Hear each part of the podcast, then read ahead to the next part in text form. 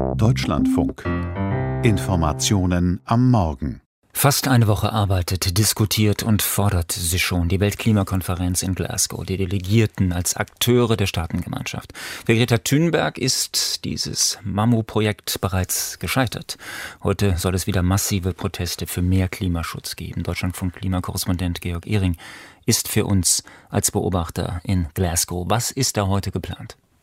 Heute ist eine große Demonstration geplant, zu der nicht nur Fridays for Future wie gestern schon bei einer großen Demonstration aufgerufen ha haben, sondern ein ganz breites Bündnis von Umweltschutzorganisationen, von Gewerkschaften auch und ganz viele andere Organisationen.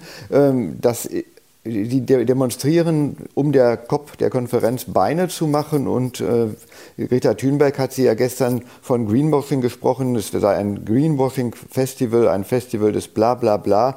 Und äh, sowas wird vermutlich heute auch äh, in Glasgow zu sehen sein. Mhm, Greta Thunberg, wir haben das ja auch zitiert, sagt, das Ganze ist in diesen Tagen äh, bislang jedenfalls gescheitert. Kommt das bei den Delegierten an? Ich glaube, die Delegierten haben da eine andere Wahrnehmung.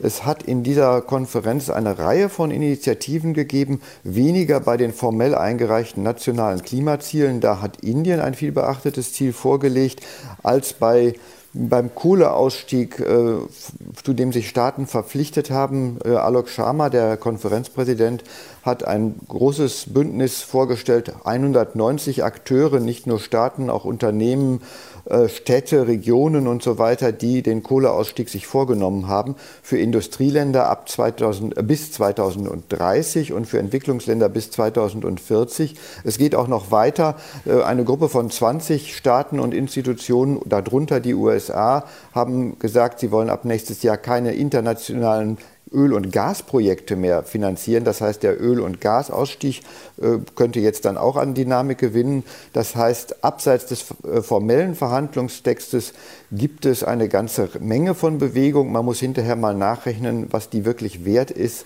Äh, da gehen die Vermutungen sehr weit auseinander. Mhm. Wie ist da Ihre Vermutung? Mehr als eine Ankündigungskonferenz?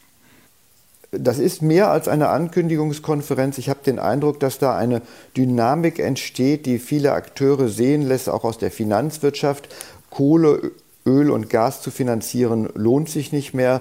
Das wird dann als riskant wahrgenommen, weil diese Investitionen möglicherweise nicht mehr durchgehalten werden können. Also ähm, ich habe schon den Eindruck, dass da wirklich was in Gang gekommen ist.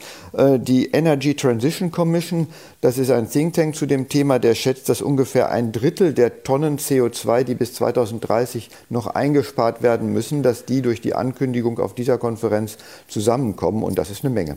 Mhm. Reden wir über die deutsche ähm, Seite. Wie wird die deutsche Klimapolitik, die deutschen Klimapläne ähm, insgesamt auf der Konferenz bewertet?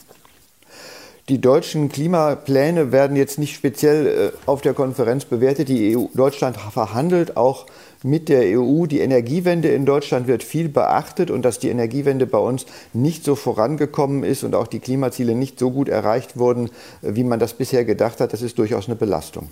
Mhm.